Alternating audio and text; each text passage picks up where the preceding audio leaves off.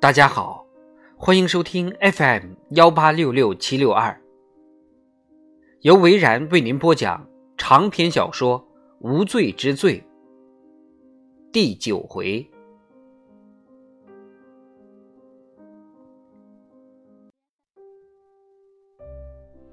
罗兰一打开公寓的大门，就闻到一股刺鼻的烟味，他站在那里任由烟雾缭绕。他的花园公寓位于新泽西州的联合市，他根本找不到花园在哪儿。四面都是光秃秃的砖墙，毫无特色。这里简直就是新泽西州的下支脚，好多刚刚工作的年轻夫妻会在这里买房子作为过渡，还有就是靠退休金生活的老人。当然了，拼命工作几乎不去娱乐的半个老处女罗兰也住在这里。这位单身女郎今年三十四岁，虽然约会一直没有停过，但是固定的能够坚持下来的几乎没有。用她此时正在沙发上吞云吐雾的老妈的话来讲，就是一直滞销。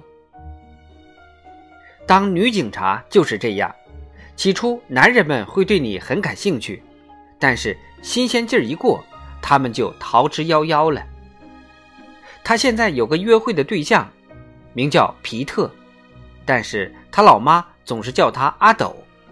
罗兰也不知道该怎么反驳他。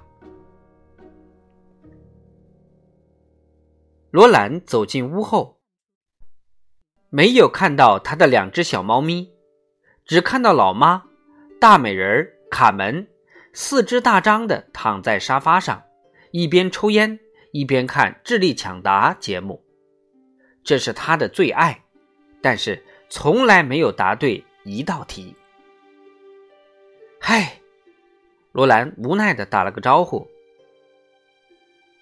你这里简直就是猪窝，卡门说道。你可以打扫啊，要不你就搬到干净的地方去，罗兰说道。卡门刚刚跟她的第四任丈夫分手，现在正是无处可去的过渡期。她天生丽质，比跟前夫长得一模一样的女儿漂亮多了，虽然风韵犹存，但是多了一些沧桑，脸上的皮肤已经开始松弛。尽管这样，她的人气儿还是比罗兰好，男人们还是爱找卡门。卡门重新转向电视，叹了口气，猛吸了一口烟。罗兰接着说，我说过多次了，不要在房间里抽烟。你不也抽吗？我已经戒了。卡门把一头蓬松的卷发转向了罗兰，习惯性地抛了一个媚眼。你戒了？是的，也就戒了几天吧，已经戒了五个月。那你以前不也是在家抽烟吗？那又怎样？罗兰问道。所以没什么大不了的，这里又不是没有沾过烟味儿。再说了，你这里又不是什么禁止吸烟的高级旅馆。卡门不屑地看着罗兰说道。他像往常一样带着批判的眼光打量着女儿，觉得她不求上进。罗兰知道妈妈马上就要搬出那一套热心助人的美丽秘诀，头发要做型，穿紧一点的上衣，不要总是男孩子气，要穿维多利亚的新款托高胸胸罩，稍微化一点妆终究是没错的。还有像罗兰这种小个子的女人，出门一定要穿高跟鞋。卡门正要张嘴说话，罗兰的电话响了。等一下，我要接个电话，罗兰说。小不点儿，是我，是兰登法医，今年六十多岁，说话有些大舌头。出什么事了？是你负责大秘密修女案吗？你们都这么叫吗？罗兰吃惊地说。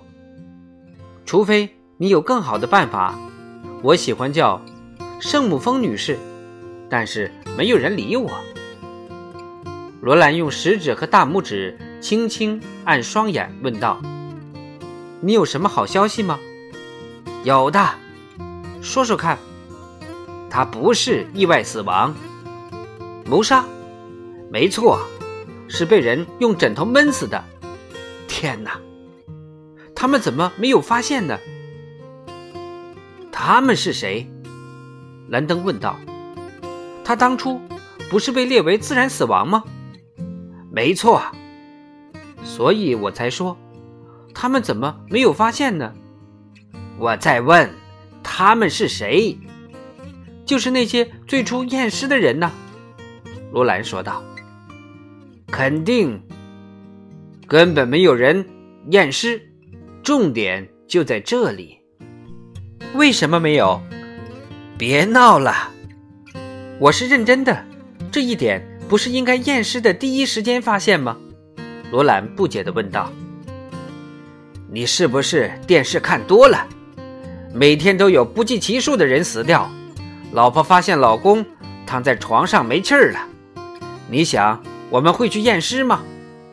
不是每起死亡都是谋杀，大多数情况下警察都不会出现的。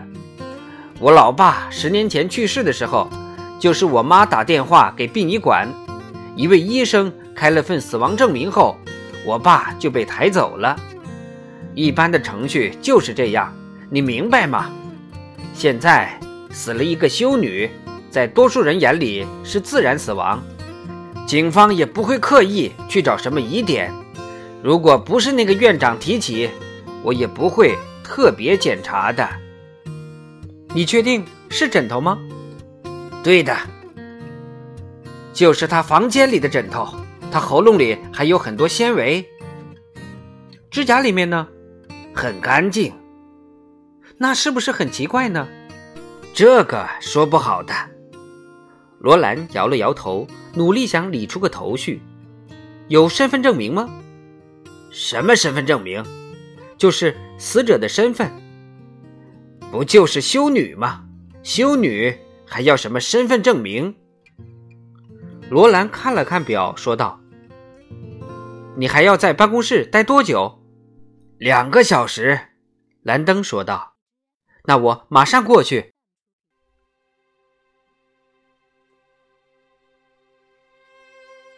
长篇小说《无罪之罪》第九回就播讲到这里。